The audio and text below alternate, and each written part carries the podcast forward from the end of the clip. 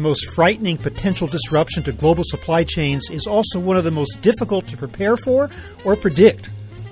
Hi, everybody. I'm Bob Bowman, managing editor of Supply Chain Brain, and this is the Supply Chain Brain podcast.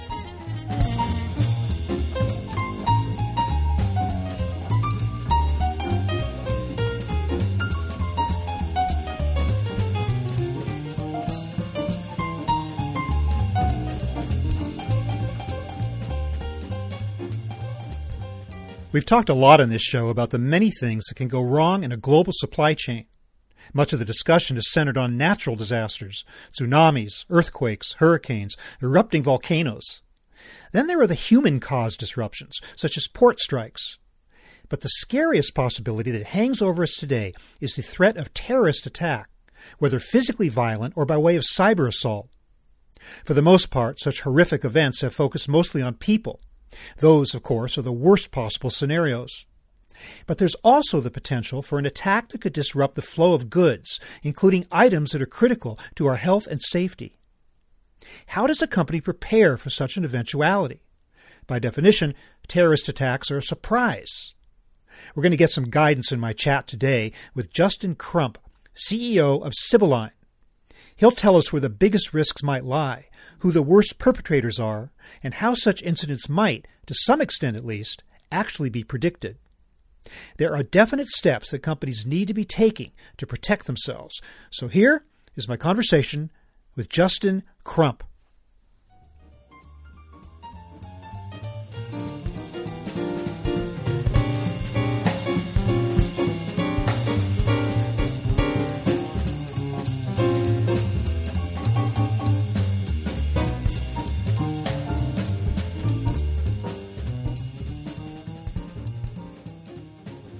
Justin Crump, welcome to the show.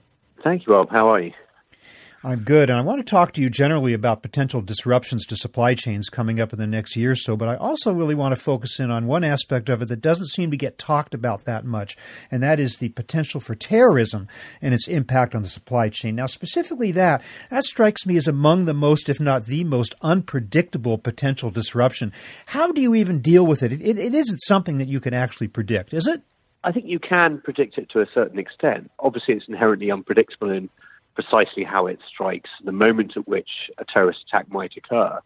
It's only a successful one, but I think the pattern of terrorism, the understanding of the targets, the understanding of the tactics, you know, the approaches, what the adversary is trying to achieve with its act of terrorism, is in most cases uh, eminently predictable. So, for example, for Europe, my own team, we did a study a couple of years ago. We looked at a variety of factors um, to try and quantify the threat in different European cities. And that proves to be a pretty accurate piece of work in terms of the cities that were impacted, the types of tactics that were used, and the level of disruption caused. However, could we have told you that uh, the attack in Brussels would have occurred the time in the morning that it did on the day it did? Of course not, because then it, it couldn't have occurred.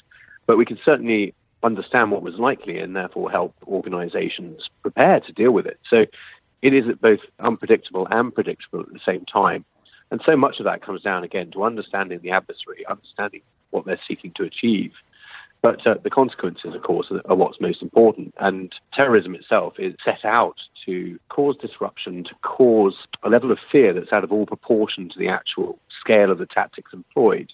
And it is interesting that it's something you focus on the supply chain point of view because the actual act of terrorism itself, the chance of disrupting supply chain are minimal.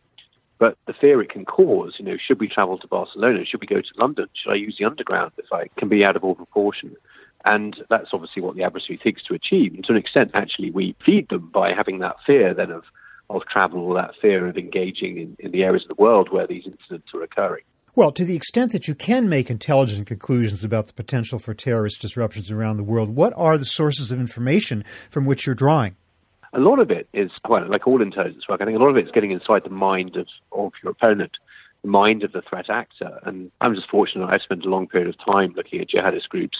I have a background in looking at that sort of phenomenon. And I was lucky enough to work with former jihadists who spent, I spent a lot of time discussing, you know, the rationale of the movement. So I understood what they were trying to achieve, the fact that even though we sometimes regard these as crazy actors, I mean, they are working to a doctrine. They believe that God's word has been written down and the prophet has told them how to conduct themselves in accordance with certain features and certain events. So, yeah, their plan is written down. It's very close, actually, to the end of days. If you look at a group like Islamic State, they are effectively trying to bring about the end of days as we recognize it from the book of Revelations in many ways, and they believe certain things have to happen, and one of them is a caliphate being restored on earth, and certain conflicts are expected to occur. And you see that go through a lot of the doctrine that these groups release and to their followers, and a lot of the propaganda they put out. So one of the best sources is you know actually understanding the people who, who are in this and understanding what they themselves are putting out, rather than external analysis, which of course is inevitably tainted by being a secondary source, if you like. So it is that primary knowledge that I, I really focus on. Now, obviously, that's only one example of terrorism. That's just one small one, but uh, they are the dominant features at present. I think. You know, if we talk about terrorism, people think of jihadism, but of course, in consequence of jihadism, you have nationalism, you have right-wing actors. We've just banned several groups in the UK. You know, who are very threatening right-wing actors. We've seen the growth of nationalism in Europe at the moment, in the United States and you know different forms of terrorism manifest. But there's always a purpose, and those groups are usually very, very clear about what they're seeking to achieve and why, and that gives you a huge head start in understanding them. The rest of it is then understanding how capable they are of actually being able to follow through on their rhetoric, and that's the area that requires the most examination. Well, the one common thread that seems to run through their aims is that of publicity and headlines. And as a result, it seems that all, if not most, uh, terrorist attacks have been focused on people, on passengers, on public spaces, and on buildings, and not focused exclusively to any way that I can recall on, say, commercial freight, like a container ship or a port or anything like that. Is that true? It does happen. I mean, Al Qaeda in particular was quite focused on the economic impacts, but of course, it's relatively easy to target people, and we've seen the ultimate extension of that in attacks in Europe. It gets as simple as just driving a van down the street and mowing people over as a form of attack that's been very effective. And of course, you can just go out to any street and find your target set as opposed to breaking into a port or targeting a vessel. But there have been attacks on cargo and other economic assets. There have been attempted attacks on vessels in the Suez Canal, again, to put them off using the canal to have the economic impact. We've seen air cargo be used to deliver threats. So uh, we've seen, you know, printer bomb attacks that were traveling via commercial air transport. There was a claim that a similar device, very unproven, but a similar device had destroyed a cargo plane over Dubai a number of years ago. And that was all related to uh, what you may recall as the underwear bomber threat that came out of Al Qaeda in the Arabian Peninsula. So you, you do see that. And even an attack on a hotel is designed to target economic needs. But terrorism is mostly about killing people because that has the most resonance. Sinking a cargo ship can actually be very disruptive, but it's not obvious. Killing three or four people actually probably doesn't have a huge disruptive impact, and yet has a huge emotional impact. So, mm-hmm. as you say, everything they seek to do is out of all balance with the actual impact of the act itself. But uh, it is the emotional impact they're seeking to achieve. You just don't achieve that by breaking into a port. Now, people are getting concerned about power grids and hacking and things like that. A lot of that is fantasy compared to the actual capability of cyber uh, threat actors involved in sort of political terrorism at present. Uh, but again, that's playing into emotional fears of, you know, how do we live without the internet or something like that. Uh, interesting you should bring that up, that you think a lot of the threat to the power grid is fantasy, because there has been a lot of alarms raised about the possibility that of all types of activities, terrorist activities would seem to me to have the greatest potential for disruption. Of course, not just commercial freight, but entire societies. It wouldn't just be internet falling away. It would be energy. It would be power. It would be water. And yet you say those are overblown threats at this point in your mind? Uh, yes. Yeah, they're certainly not keeping me up at night. The complexity of the grids is such that actually it's not as vulnerable as certain headlines would have people believe. And I think there's a fixation sometimes on certain forms of threat because it becomes self-fueling in media and other things that, you know, this is so vulnerable. And certainly if you speak to people involved in power grids, they just roll their eyes at some of it. That's not to say that isolated incidents aren't possible, but I think that sort of national blackout scale of you know, disaster doomsday scenario is way further off than people would believe. And certainly from terrorist groups, the level of capability of the cyber caliphate, for example, is you know, very weak, really. That's not to say you could get rogue things, but I think there are many, many, many more scenarios that I'd be more concerned about before that. And even in the conventional array, I think if you look at North Korea at the moment, for example, the technology they seem to be developing does lead towards a nuclear airburst type capability, which you're onto the field then of talking about electromagnetic pulse effects. And that I'd certainly be more worried about the consequence of an EMP nuclear attack as being more likely than a cyber attack taking down the uh, nation's power grid. I just don't think that's a as feasible or credible a situation as, as some reports would have people believe. But mm. that's what happens with this stuff. It, um, there's a lot of information, there's a lot of data, there's a lot of emotion. people fixate on these horrific doomsday scenarios, and often it's something much more mundane that actually affects their organization. You know, and everyone focuses on that high impact, oh my God, you know, end of the world type scenario. And to be honest, what's the company going to be able to do about the complete failure of the US national power grid? You know, there's nothing they can do about it anyway. So, to a certain extent, worry about the things that you are within your power to deal with. Well, certainly the threat of cyber terrorism is real. Maybe possibly not on the scale that we've been discussing here, but in terms of uh, its impact on individual companies, we see that again and again. So that is something that companies do need to take seriously, I would think. Well, yes, cyber threats. I mean, this cyber terrorism, I think, is a way off, but cyber threats in general. But my philosophy, and I have a cyber background uh, going back a while, it's the same battlefield, it's a different map. So cyber is just an extension of tactics for me. The reason that an organization is being targeted is political, it's criminal, or it's out of border. So all the same reasons as you might have graffiti on your building is the reason someone might hack your website. The reason they might have a protest outside your building is the reason they might hack your Twitter feed and you know, use that to gain publicity. The reason mm. that they might blow up your building is the reason they might try and destroy your infrastructure. And of course, you know, that goes into the political arena most of all. And nation states are by far the most active and threatening cyber actors beyond anything. I mean, beyond criminal groups. Really, the level of capability at state level is, is phenomenal and you know, linked to traditional espionage. But some very powerful players in that arena who develop that capability because they've realized it gives them an advantage and it can be used to offset maybe a conventional weakness uh, that they have in their militaries or in their um, security policies. So I'm still most worried about state level cyber activity, then followed by serious organized crime. But some of the serious organized crime is being harnessed by states anyway as an extension hmm. to their capabilities. So much more worried about that than cyber terrorism, which tends to be pretty weak. Um, and most terrorist cyber activity is focused on defense or propaganda. So it's often about protecting their messages, protecting their people, and, and maintaining secure communication networks. Now, as companies seek to craft risk management initiatives and programs, they come down to the essential question of how much attention should they pay to predicting what's coming up versus just simply becoming resilient? Forget about predicting any particular thing, just become resilient to whatever comes down the pike. Where do you philosophically fall on that question? I'm a big believer in both. I mean, we have a military maxim that no, uh, no plan survives contact with the enemy. And it's true. I think you can horrendously overplan situations. And we see this a lot in business continuity, where there's these multi volume plans that will never get taken off the shelf because they actually won't apply when, when things really go wrong. Or when things really do go wrong, no one knows where to look for them or the, the process wasn't set up. I'm aware there might be a huge uh, chorus of business continuity people shouting at me right now, but it's become this almost whole industry around writing these phenomenal plans that just won't work. So I think a resilient team is much more important the ability to communicate in a crisis, the ability to know who to call, and the ability of people to work together is, is what I think makes an organization resilient.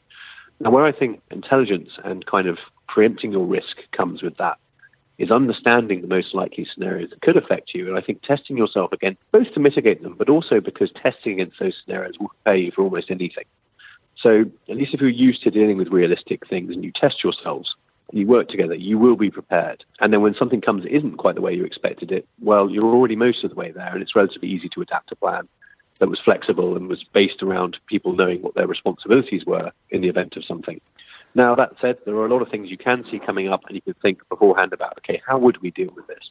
And I think that's time well spent with that team, is that sort of preparation of what matters and how things be put together in regard to an event and again, you probably will never get the exact crisis that you thought about and prepared for, but the act mm-hmm. of doing that over a range of things will eventually set you up for, for success, in my view. And it is about preparing the people, it's about being well led and, and dealing with it, especially in a very unpredictable world, because inherently you're not going to predict the threat that bites you. But testing how? Uh, computer simulations, virtual exercises, physical exercises, how? Well, all of the above. But I'm a big fan of red teaming. So using your intelligence approach, your intelligence led kind of approach to to pick the most likely things that could affect you, and then effectively letting someone play the adversary and coming up with a realistic threat scenario. So I've done a lot of this recently with shopping malls here in the States, and we hit them with a range of things that could happen during a very bad day at the shopping mall. Uh, you know, ranging from a, a, very small fire at the start of the day right through various things, maybe a suicide in a shopping centre, dealing with that, right up to know, the sort of horrific scenario of a uh, armed attackers in a crowded place you know, and how you can deal with that and how you make decisions around it. And one would hope you'd never have that sort of day in an office, but it allows them to talk through and exercise how they would test some of those things, at least conceptually, And it's that mental preparation, especially for people that are not involved normally in risk mitigation or security. It's a very useful exercise. But of course, getting a business to take pay attention to risk and think about what they do about these almost unthinkable sometimes scenarios is very difficult because people have actual sales meetings to go to, they have an actual board meeting to attend, and they don't want to spend the time. So again, I think a good intelligence process kind of helps highlight what the you know, realistic kind of threats are, what are the things the organisation should be worrying about, which perhaps it's never thought about because they've never tested themselves against something real. Everyone focuses on the obvious, and sometimes you don't focus on the less obvious thing that could affect you. So again, having someone play an adversary and saying, well, actually, you know, this is this is how you'll really be affected by terrorism, and it's a way mm-hmm. you've never thought of. That's a sort of desktop exercise. I think has a huge return on investment. Now, going into actual physical exercise and everything else, obviously, is a whole different realm. Much more difficult to organise, much more difficult to get people involved in. Obviously, fantastic, and there's a reason the military spends so much time exercising because it does prepare you. But it's costly, and most organisations won't necessarily tolerate that. I guess my final thought on this as well is that if you can exercise with other people, even if it's a desktop exercise, that is the best thing because so many of a company's dependencies now are kind of second order. So I know a lot of companies that look at a crisis situation, they say, well, we can survive this crisis. What they don't consider is whether or not their suppliers can survive it. Or mm-hmm. actually, what happens if one of their suppliers doesn't survive it? What is the impact back on them when suddenly your payroll processor is no longer present? So you can't pay well, your people. It, it is, after all, um, a supply chain with many partners. Exactly. So. And I think a lot of companies don't test far enough something that the federal government's done quite well in recent years in the cyber domain is instead of hosting its own exercise and looking at a scenario, is actually inviting people to attend the same sort of scenario and run their own exercises as a parallel within the umbrella. And I think it's a great approach. It's gradually catching on. But so rather than each organization testing itself in isolation against itself, actually, if everyone runs the same scenario at the same time and kind of reports their their findings almost to each other, you can kind of understand how those emerging threats cascade through the system.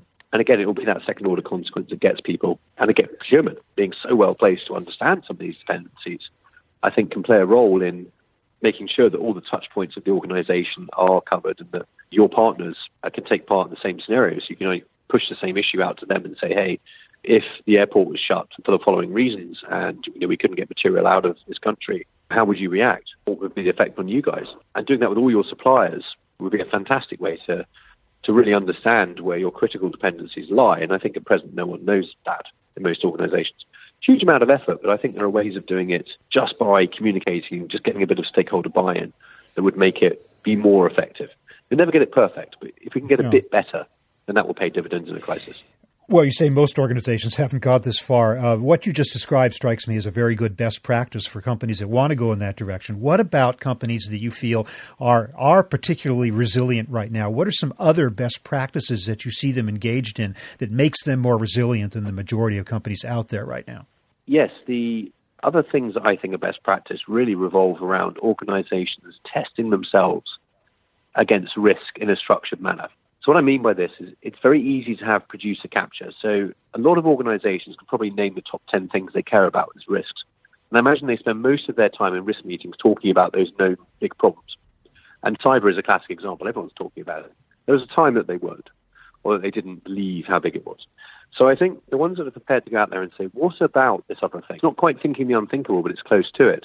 And I think if you have a structured way of looking at the world, it's something that, you know, obviously I heavily promote uh, from an intelligence point of view, but examine the world systematically and say, okay, what if this happens?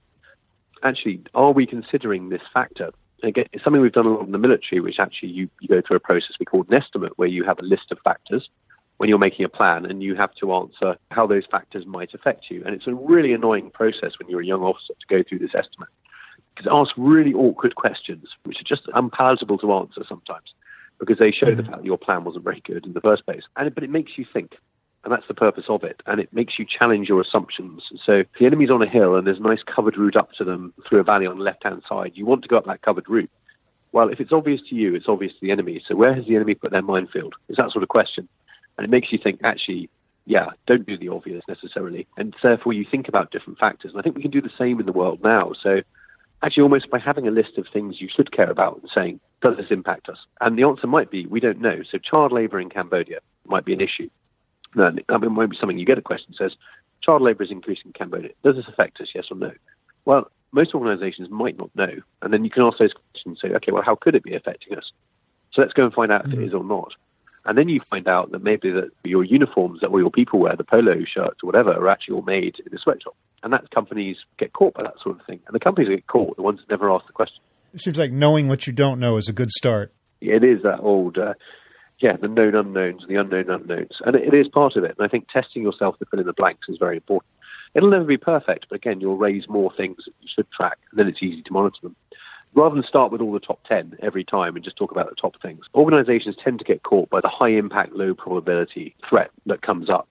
So another really good best practice is actually to start with what, to understand what you care about. You know, what breaks your organization? What is a terminal failure? What's the bit where you can't deliver your goods anymore? What's the bit where you've lost all your data because your data centers are gone?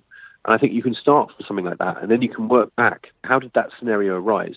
So we did a lot of work with a bank that had data centers in India and all their backup was in India. And it was all technically resilient because they were on different power grids, different water supplies, ticked all the compliance boxes. But they were quite close to each other, and they were in an area that, if there was a serious conflict between India and Pakistan, would have been overrun, would be, um, you know, would not be able to operate that. So there was a risk that all the data centers would get destroyed you know, during that sort of an incident, and therefore there would be no bank anymore. Obviously, that's a huge problem, and that's what broke the bank, is not being able to operate. I hasten to add that since then they've put their data centers around the world in different countries to get rid of that problem. But again, it ticked compliance boxes. And now we modeled with them. We said, okay, so it's unlikely, thankfully, there'll be a nuclear exchange between India and Pakistan, but it's possible. And, you know, and that would break you. So how does that come about? And you can kind of model back from the outcome. So actually, we know that if Indian troops crossed a certain line in Pakistan, Pakistan had said they will go nuclear. So, okay, what leads Indian troops to having crossed that line in Pakistan?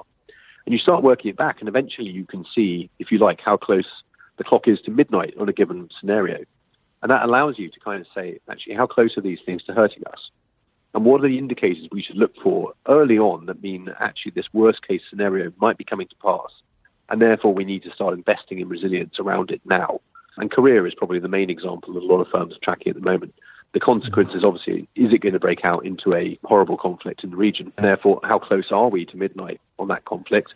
It's not inevitable it will occur. So we should still be doing business in South Korea and in Japan and in China, obviously, but everyone's getting worried about it. So it's tracking those things that give you that indicator that it's now on a certain track that could break the organization. And that's the time to start spending money.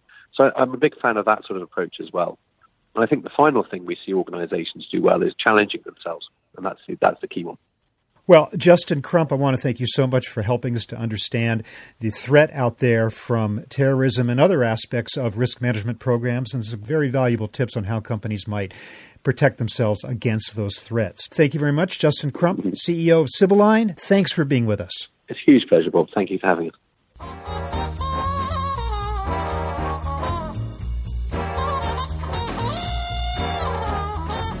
That was my conversation with Justin Crump of Sibylline, talking about the risk of terrorist attacks on the supply chain. We're online at www.supplychainbrain.com, where we post a new episode of this podcast for streaming or downloading every Friday. You can also read my think tank blog, watch thousands of videos, and access all of our other content, including the digital edition of our magazine. Look for us on Facebook and LinkedIn, and follow us on Twitter at scbrain. You can also download or subscribe to the podcast on iTunes.